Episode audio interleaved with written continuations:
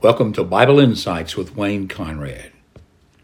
The entrance of your words gives light, it imparts understanding to the simple. So says the psalmist. I want to talk about furniture today. The furniture speaks. Uh, maybe I should say the lack of furniture speaks. You see, under the Old Covenant, we read about it in Exodus, for instance God was very careful to have special furniture made and placed in particular locations inside the tabernacle.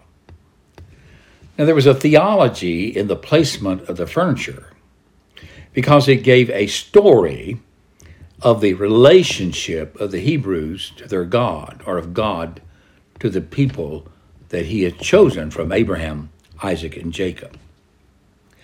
And although we do not have such instruction in the new covenant, nevertheless, as God's people who gathered together for worship, we should pay careful attention to the way in which we uh, construct the furniture or the items that we use in the worship of God and the placement of them before the people of God.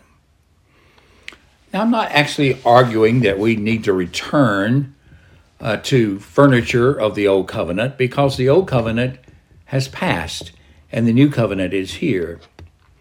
And yet, when we look at our heritage as Christians, going all the way back to the apostolic era, and especially to the time of the Reformation, there's something to be said about furniture, that is, the items that are used in the worship of God that speak of the theology behind the worship that we offer to God. Let's think about that for a little bit. The placement of the first items in the Old Covenant conveyed a message. We can find a message about what's going on.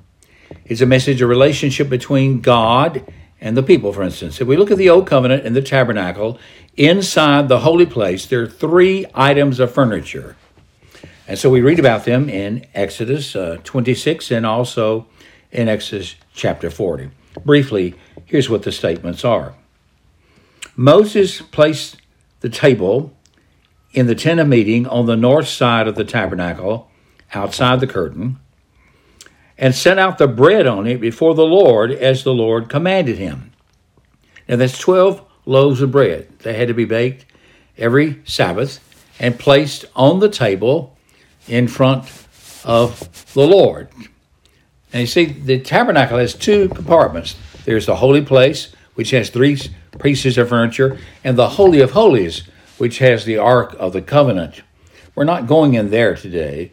We're just looking at the holy place, where the priest comes and ministers daily on behalf of the people. There's the table of showbread, 12 loaves representing the 12 tribes of Israel. Well, what could that mean? Well, it means that this is God's people, the wholeness of God's people that are before Him. And the fact that there's bread used indicates that God is the one who sustains their lives. I'm sure this recalls what happened in the Exodus when God gave them manna from heaven. This is to recall the history of the redemption and what happened as they traveled along. But God remains the bread of life for his people. Now, this is true even in the New Testament, for Jesus himself is the bread of God that came down from heaven. And we celebrate this, not only celebrate this, but we receive it by faith in our hearts with thanksgiving when we partake of the Lord's table, when we eat of the bread. Okay? Secondly, Moses placed the table in the tent of meeting on the north side of the tabernacle outside the curtain, and he set out the bread on it before the Lord as the Lord commanded him. Verse 22. He placed the lampstand in the tent of meeting opposite the table on the south side of the tabernacle and set up the lamps before the Lord as the Lord commanded him. Now, this is seven branch lampstand, and it has engraven on it almond blossoms. Now, what can that recall? Well, it should recall the Garden of Eden. It should recall the tree of life. Here is the light God Himself is the light. Here is the tree of life. And now there's seven branch candlesticks, and these candles burn continuously before the Lord. Obviously, for practical reasons, they're giving light in the holy place for the priest to minister. But they also always carry a symbolic meaning, a theological meaning. Okay? Moses placed the gold altar in the tent of meeting in front of the curtain. This is the curtain that shields the Holy of Holies. This is a, a small altar. It's an altar on which they burn incense morning and evening before the Lord. They're burning fragrant incense on it as the Lord commanded him. That incense fills the holy place and the Holy of Holies with this smoke and with this incense, this beautiful or uh, wonderful smell. Moses placed the golden altar in the tent of meeting in front of the curtain and burned fragrant incense on it as the Lord commanded him. He sets the bread of the presence on the table before me regularly. Exodus 25 30. Now, that's the three pieces of furniture. That's a brief description of them and what they're used for. Well, what does it mean? Well, it means that the priest who represents the people is in the presence of God, representing the people before the presence of God and presenting their prayers and their praises before God. So the furniture speaks. It speaks theology. It speaks truth about God and about the relationship of God and his people. Now, we read in the New Testament, in the book of Hebrews, for a tent was prepared. The first section, in which were the lampstand and the table and the bread of the presence, it is called the holy place. There is the table of showbread. Upon it, with your place, loaves of bread each Sabbath day. Those 12 loaves represent the 12 tribes of Israel, so they represent the whole community, the whole covenant community that's before God and in relationship with Him. On the opposite side of the wall is a candle, the seven branch candle, which represents the very presence of God in the midst of His people. And on the back wall was the veil, the hides of Holy of Holies from view. And here's the altar of incense, upon which the burning incense is offered every day. It's an act of worship to God and a presentation of the prayers of the people of God. So as the priest comes in that ministered daily, he ministers in this particular location with this meaning. He's acting on behalf of the people, representing before God their petitions. Now, the New Covenant, we do not have such a structure because Christ Himself is the temple of God. And we are related to Him by means of the Holy Spirit. But we do gather in assemblies before our holy God. And if we do so, we involve ourselves in various acts of worship that involve such things as the Bible, the scriptures, and involve such things as the presentation of prayers and singing before the Lord and preaching or teaching of God's word to the people.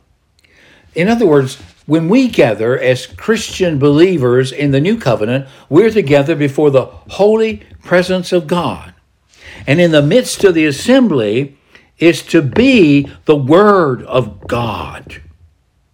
And this should surely be symbolized by something such as the open scripture. You know, the reason why, when the Reformation came, there was a a movement of the furniture. The movement of the furniture. Because in the medieval Catholic Church, there had been a lot of furniture, a lot of things that had been constructed, and a lot of activities that were being done. But the reformers went back to the simplicity. You have the sacred desk, that is what we might call a, a pulpit, a, a, a podium, but it's a podium that's built, a podium that might reflect beauty, uh, a podium that might have in it it's uh, a scripture or the Bible itself in some kind of image. And there is the desk on which the open Bible is placed. And behind that desk stands the minister of God who is to proclaim the Word of God. He is to expound that Word. And before that simple desk is a little small table that sits in front. And it says, Do this in remembrance of me. It's the communion table. And upon that table is placed the bread and the cup that will hold the wine or the juice for the Lord's table. Now, I don't believe we should be putting flowers on it. This is not a funeral service, but we should be putting maybe an open Bible or else the emblems of the Lord's Supper that is, the, the bread plate and the cup. These simple furnishings speak volumes of truth to God's people. What they tell us is that the ministry of the Word of God comes to the people in these two forms. God's Word expounded from the Scriptures that's inspired by the Holy Spirit, and God's Word that comes to us in the visible symbol of the Lord's Supper that we partake of by faith in our hearts with thanksgiving and feed upon Christ who is our life surely we should have something in our assemblies that symbolize the activity of what we are doing. But instead, we have replaced these things with a stage. What we see when we come into so many churches today is an open stage upon which we are found our various musical instruments. And when the service starts, the musicians come forward and take up their instruments. There is no symbol of the proclamation of the Word of God or of the Lord's table. The only symbol is the symbol of people playing music before God. Now, I have nothing wrong with playing music before God. We should. We need to worship God with song. We need to worship God with the instruments, but we need to worship God with a proclaimed word, and we need to have symbols in front of us that help us focus upon God, not upon people. Now, I know this is a personal opinion, but I believe it is grounded in the principles of God's Word that we find even in the Old Testament, in the tabernacle, in the temple, in the worship of old. And we find historical precedent for it in the early churches and also at the Reformation period. I believe it's important that our furniture, that is, the items that we use in worship, convey a biblical message. And that message should center around the Word of God.